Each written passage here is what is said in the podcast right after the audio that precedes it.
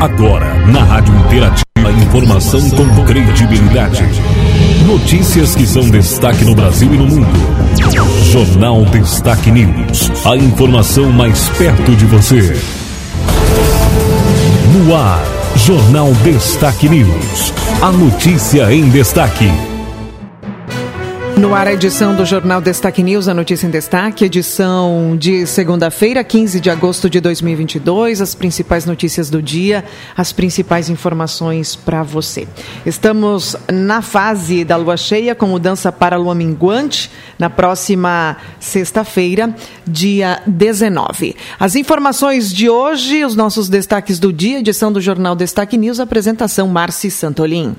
A informação com credibilidade no Jornal Destaque News. É notícia hoje, é destaque do dia. Nós temos informações gerais, informações do nosso estado sobre educação, sobre eleições, sobre economia, informações também sobre o esporte no nosso momento esportivo hoje, destaques da previsão do tempo e demais notícias na edição do Jornal Destaque News. Acessando o portal www.destaquenews.com, você também fica por dentro de todas as informações. A informação com credibilidade no Jornal Destaque News. Os nossos primeiros destaques vêm com notícias do nosso Estado. Estado anuncia recursos para a segurança pública. Essa é a primeira informação da nossa edição do jornal de hoje, a nossa primeira notícia. Foram entregues nesta sexta-feira, em frente ao Palácio Piratininho, em Porto Alegre, 55 novas viaturas para as forças de segurança do Estado, para diversos municípios gaúchos. A Polícia Civil recebeu 15 caminhonetes Toyota Hilux, todas destinadas a delegacias do interior do Estado, com exceção de uma direcionada à Delegacia de Polícia para o Turista, no Aeroporto Internacional Salgado Filho. A Brigada Militar recebeu 40 veículos do tipo SUV, sendo 14 deles destinados ao comando rodoviário. O governador Ranolfo Vieira Júnior falou a respeito da aquisição dos novos veículos. Todas viaturas semi-blindadas para dar mais segurança aos nossos policiais. Anunciamos hoje 186 municípios que não haviam recebido viatura zero quilômetro e esses receberão, além de zero quilômetro, semi-blindado. Além disso, também foram anunciados recursos para a segurança pública no valor de 156 milhões de reais, que incluem a aquisição de armamentos e tecnologia e a realização de obras. Entre os equipamentos estão mais de 13 mil pistolas 9mm para a Brigada Militar e 3 mil pistolas .40 para a Polícia Civil para ambas as corporações a implantação de câmeras corporais no efetivo. Para os bombeiros, o principal destaque fica por conta da aquisição de caminhão-tanque, além de veículos de combate a incêndio e ambulâncias de resgate.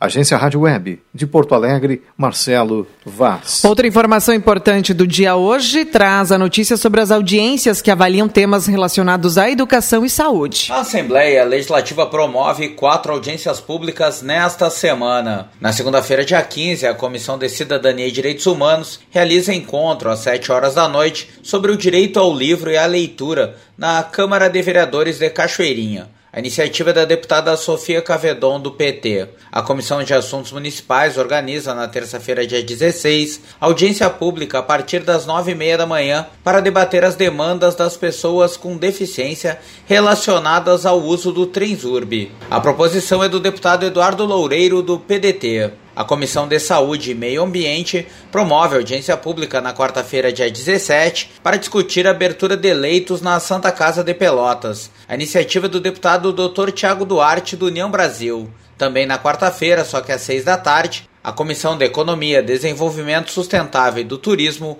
promove evento para debater a situação da área do IRGA, de Palmares do Sul. Agência Rádio Web. De Porto Alegre, Christian Costa. Informações agora sobre educação, lei de cotas, possível falta de revisão não deve afetar a aplicação. A sanção presidencial da Lei de Cotas para democratizar o acesso a universidades e instituições federais completa 10 anos no final deste mês. A Lei de número 12.711 de 2012 prevê no artigo 7 que, ao ser completada esta primeira década desta política, deve ser promovida uma revisão do programa de acesso às instituições de educação superior por parte de estudantes pretos, pardos e indígenas, além dos que possuem baixa renda e de pessoas com deficiência, bem como daqueles que tenham cursado integralmente o ensino médio em escolas públicas.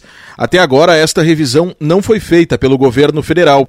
No entanto, a reitora Joana Angélica, da Universidade Federal do Sul do Estado da Bahia, ressaltou em entrevista concedida à agência Rádio Web que a falta desta revisão não deve afetar a manutenção da aplicação da lei de cotas. Essa questão da, de fazer esse acompanhamento era, era previsto pelo governo federal. Como isso não foi feito, né, o que nós hoje pleiteamos e, e colocamos é a necessidade de ampliação desse prazo, né, para que a gente pudesse, então, de fato, fazer essa avaliação, esse, essa análise. Né, nós, nós acreditamos que é, a lei ela é, tem uma necessidade de permanência, de continuidade dela, então, assim, há uma série de questões aí que eu acho que o fato de não se fazer esta revisão não deve implicar numa, numa, numa suspensão da lei, né? Primeiro porque o, esse acompanhamento que deveria ter sido feito, que não foi, é uma questão que o próprio governo não fez o que deveria ter sido feito. Para Joana Angélica, que é a primeira reitora negra eleita de uma universidade federal no Brasil, os primeiros dez anos da lei de cotas resultaram em maior inclusão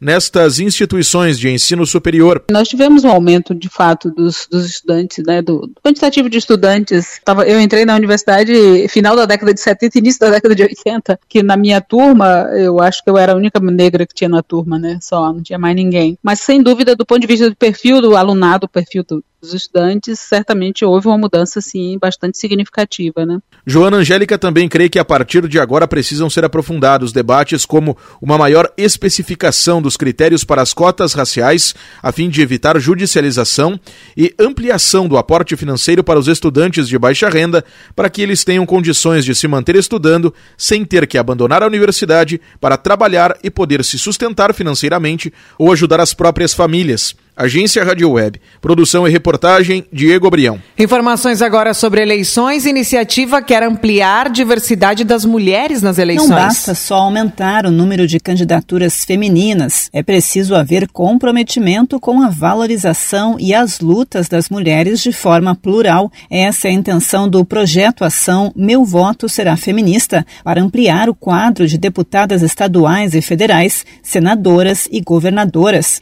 A proposta conta conta com o Mosaico Feminista, uma lista que cresce a cada dia com candidatas que estão na disputa dessas eleições e pretendem construir uma agenda sociopolítico-econômica de pautas historicamente reivindicadas pelas mulheres. A cofundadora do projeto, Juliana Romão, explica que as feministas no poder pensam em propostas para a base da sociedade. E a gente entende que as feministas, quando elas chegam ao poder, elas travam um debate para todas, para que a base social seja prioridade e que as mulheres sejam parte do orçamento público. Política pública para as mulheres é pensar política pública para toda a sociedade, considerando as diferenças e as desigualdades sociais que existem, que fazem com que a vida das pessoas seja diferente.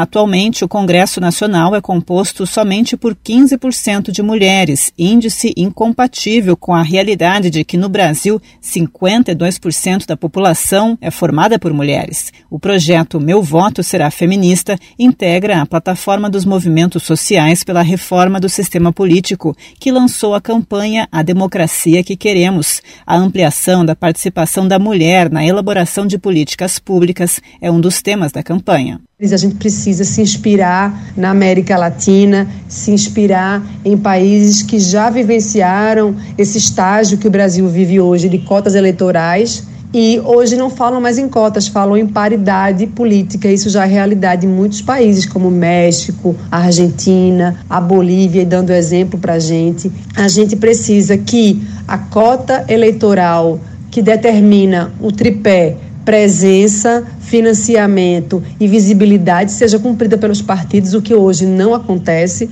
Precisa de punição e responsabilização para os partidos que não cumprem essas cotas. Isso não pode ser naturalizado o mosaico das candidatas pode ser consultado na internet em mosaico.meuvotoserafeminista.com.br. A plataforma dos movimentos sociais reúne 128 organizações da sociedade civil e a campanha A Democracia que Queremos tem o objetivo de repensar o sistema político para construir um modelo efetivamente democrático. Para outras informações, acesse reformapolitica.org.br e participe dos debates. Agência Rádio Web, produção e reportagem Alexandra Fiore. Nós seguimos falando sobre as eleições, agora trazendo a notícia de que o TSE recebeu 12 pedidos de candidatura à presidência. Termina hoje o prazo para que partidos, federações partidárias e coligações apresentem o registro de candidatos que vão disputar as eleições de outubro. As convenções partidárias que definiram esses nomes aconteceram até o último dia 5. Até o momento, o Tribunal Superior Eleitoral recebeu 12 pedidos de candidaturas à presidência da República. Para os cargos de governador, vice-governador, senador, deputado federal e deputado estadual, a solicitação deve ser feita à Justiça Eleitoral do Estado, no qual o candidato se apresenta. Ao todo, no país já foram feitos quase 25 mil pedidos de registros de candidaturas. Os homens correspondem a 67% do total de pedidos, pouco mais de 16 mil, o que representa o dobro do total de mulheres. Elas são responsáveis por 8 mil candidaturas. Agência Rádio Web, produção e reportagem, Leno Falck. Agora a informação traz destaque sobre a propaganda eleitoral que vai começar, então, amanhã. Eleições 2022.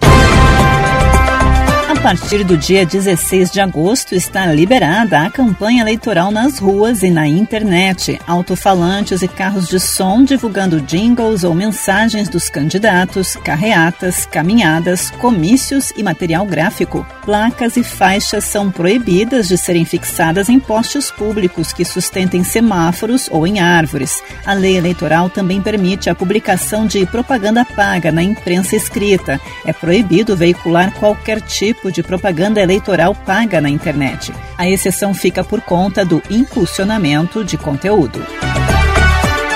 A Agência Rádio Web na cobertura das eleições 2022.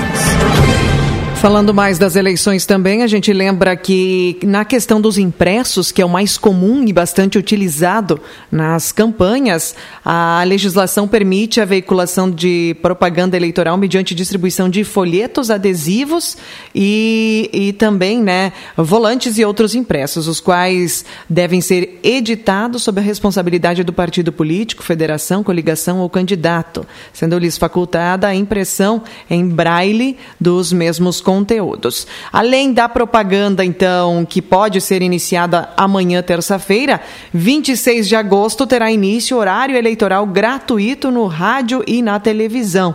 Ah, inicia 26 de agosto e vai até 30 de setembro para os candidatos que concorrem ao primeiro turno. Informações para você, destaques de hoje. A gente traz mais notícias ainda. Agora vamos falar de economia. Economia.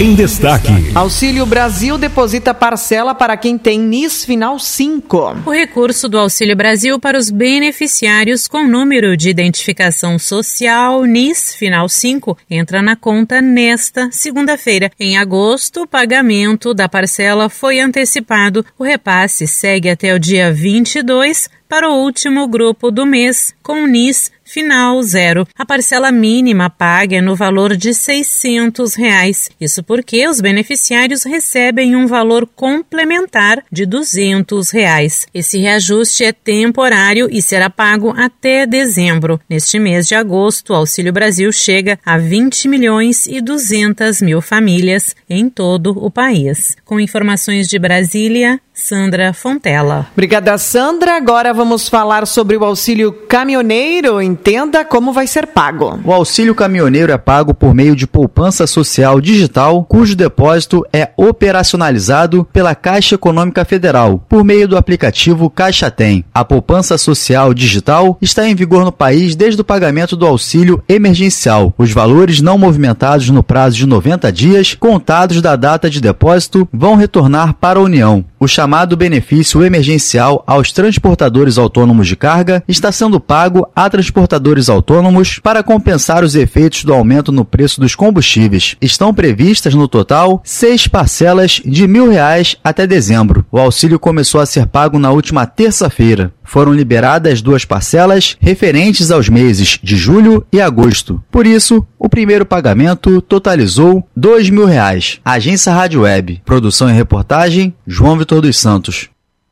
A informação com credibilidade no Jornal Destaque News. É destaque hoje também, a gente traz outro destaque na economia, né? As fraudes no Brasil são mais de 336 bilhões em prejuízos, né, relacionado à economia. Também o Tribunal de Justiça né, inicia a 21ª semana da Justiça pela Paz em Casa. Destaque de hoje também, nossas informações estão no portal www.destaquenews.com. Jornal Destaque News. A notícia em destaque. É notícia no mundo. Europa tem verão com recorde de superfície queimada por incêndios. Desde 1 de janeiro, os incêndios destruíram aí grandes áreas florestais em toda a União Europeia. A China anuncia que organizou novos exercícios militares ao redor de Taiwan. Visita de legisladores dos Estados Unidos foi considerada como um truque político pelo comando do leste do exército chinês. No Brasil, ainda é notícia na né? Destaques: Bolsonaro critica a França e Noruega por política ambiental. Sobre a varíola dos macacos, mais de 3 mil casos são suspeitos e aguardam resultado de teste. No nosso estado sobre economia, o presidente da CDL da capital disse que as expectativas dos comerciantes para a data dos dias dos, do dia então dos pais foram confirmadas. A venda na data celebrativa teve um bom desempenho nesse ano de 2022, conforme apontam aí as entidades a nível de estado. Vamos seguindo com mais agora trazendo para você os destaques esportivos, o nosso momento esportivo com o doutor Vonei Francisco Carpes. Destaques esportivos. Alô, ouvintes da Rádio Interativa. Mais uma vez estamos aí com vocês nessa segunda-feira, né? Tá trazendo aí informações e comentários sobre os jogos dos gaúchos desse final de semana aí em todo o Brasileirão. Então, na Série D, né? Na Série D, onde está o Caxias do Sul, Caxias obteve sucesso. E empatou a partida em Caxias do Sul com o Real Noroeste, lá do Espírito Santo, e nos pênaltis conseguiu, por 3 a 0, vencer e assim garantir vaga para a próxima fase. Na próxima fase, também eliminatória, e que é uma fase decisiva, porque pode garantir ao Caxias passar para a próxima fase, uh, para a, a, Série C, né? já no próximo jogo, se passar, Caxias e América do Rio Grande do Norte, né? Entendeu? Jogam em Caxias, Caxias e, e, América do Rio Grande do Norte, e depois América do Rio Grande do Norte, lá em Natal, contra o, o Caxias. Então são duas partidas e de volta o Caxias joga a primeira em casa e a segunda em Natal, valendo a vaga então para a Série C no ano que vem. Pela Série C, o Ferroviário do Ceará recebeu então o Ipiranga. O Ipiranga tinha a missão de vencê-lo lá para ter chances, e venceu. Ficou ficou em décimo lugar aí na colocação e não conseguiu a classificação mesmo vencendo por causa dos resultados combinados aí que não favoreceram o Ipiranga. O São José é, também ficou em 11 primeiro, ganhou por 4 a 1 do Altos, mas não conseguiu vaga também, está fora. Então, no caso, continuam os dois times na Série C do ano que vem. Já o Brasil perdeu mais uma vez lá na Bahia para o Vitória da Bahia por 3 a 1 e acabou em 17 lugar, sendo rebaixado para a Série D. Então, o Brasil de Pelotas foi rebaixado e nenhum dos outros dois classificaram. A Série C por, por pelos gaúchos, então, fica de forma igual, né, desse ano para o ano que vem, menos o Brasil, né, de, de Pelotas, então. Pela Série B, uh, o CRB recebeu o Grêmio e ganhou o jogo do Grêmio de 2 a 0, deixando o Grêmio em terceiro lugar, né, com 43 pontos, ainda bem longe, 9 pontos do quinto colocado, né, então dentro dos quatro G4, bem folgado, né. Mesmo assim, aí uh, acendeu um, uma, uma luz de alerta no Grêmio, né?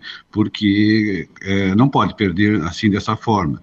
E aí o Grêmio também na semana que vem vai receber o Cruzeiro de Minas, o líder, né?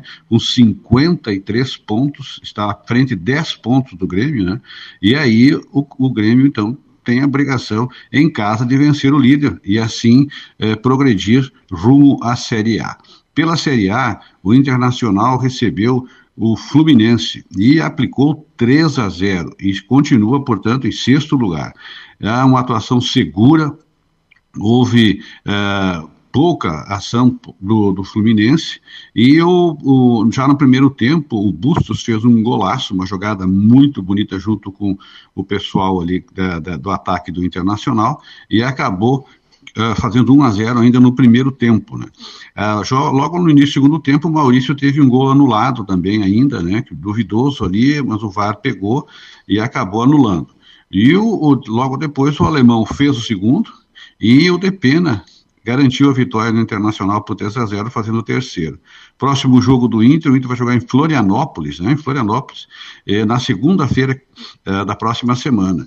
E aí o Internacional, então, vai buscar se manter no, no sexto e até, ou até progredir, né, em termos de classificação dentro do, do, do G6 aí, né, e até tentando entrar no G4 aí para garantir, então, a melhor colocação diante da classificação para a Libertadores do ano que vem. É isso aí, minha gente. Tivemos também jogos pelo futebol feminino, né, onde o Grêmio uh, jogando a fase eliminatória foi eliminado, praticamente eliminado. O Grêmio perdeu de 5 a 0 em casa para o Palmeiras. E hoje à noite o Internacional tem jogo então pelo Campeonato Brasileiro de feminino com o Flamengo. Né? Então hoje à noite o jogo também bastante importante. O Internacional joga com o Flamengo pelo futebol feminino, que está em alta agora já no Brasil, né, com certeza. E para aí reforçar, teremos então a rodada nesta quinta-feira, então, é, aqui em Machadinho, da Taça RBS Futsal, Machadinho e Maximiliano, na primeira partida da, da fase eliminatória aí, então, entre os dois, né? Só passa um e a primeira partida é nessa quinta-feira, a outra partida já é daqui a uns 15 dias, mais ou menos. Perfeito? Então, um abraço, grande abraço a todos e, e até o próximo Momento Esportivo na Rádio Interativa, a rádio da comunidade. Obrigada, doutor Valnei, trazendo para a gente, então, o um Momento Esportivo. Agora em destaque a previsão do tempo. Vamos à previsão do tempo agora para você, os nossos destaques, trazendo a notícia: chuva avança com frente fria para todo o Rio Grande do Sul nesta segunda. Uma frente fria traz muitas nuvens, chuva e trovoadas. De manhã, né, já começou a chover no oeste e no sul. Na metade norte, o sol aparece e o dia deve então seguir aí com tempo firme. A frente avança entre a tarde e a noite, o que vai levar chuva e trovoadas a todas as regiões até o final desta nesta segunda-feira. Existe uh, risco de chuva localmente forte, temporais isolados, de vento e também granizo. No oeste e no sul, onde choveu né, já cedo, a temperatura se eleva menos. No centro e na metade norte, o tempo será abafada, abafado com rajadas de vento norte. Depois de um julho mais quente, não raro, agosto reserva frio, muito intenso e às vezes com neve.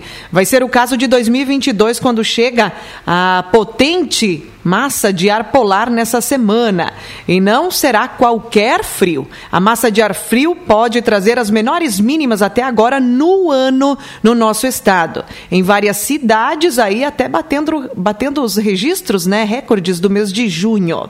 Antes do ar gelado teremos chuva em dois episódios por duas frentes frias, primeiro entre até terça, frente fria avança com chuva e raios, o sol retorna com marcas mais baixas no amanhecer de quarta. Na tarde de quarta, aquece mais, porque entrará o ar quente com a atuação de centro de baixa pressão no norte da Argentina. Aquecimento que precede temporais em várias cidades. Uma potente massa de ar frio, então, toma conta do Rio Grande do Sul na quinta.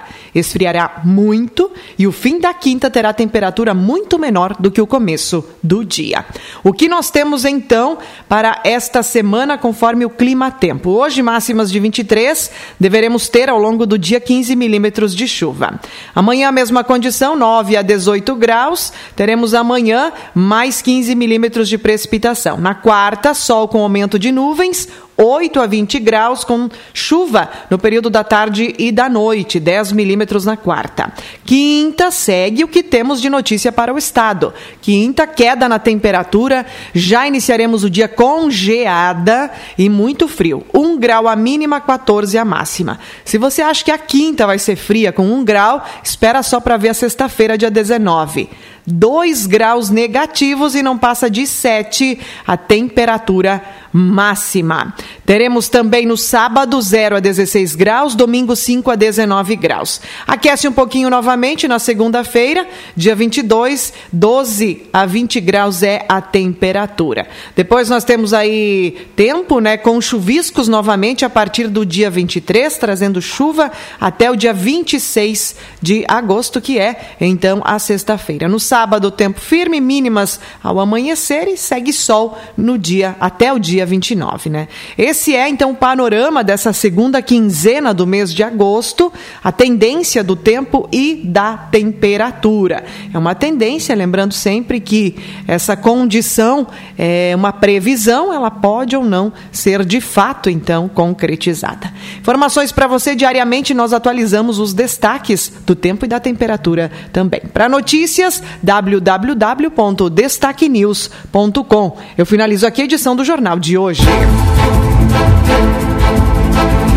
Termina aqui mais uma edição do Jornal Destaque News. A informação com credibilidade. Aqui, na sua rádio.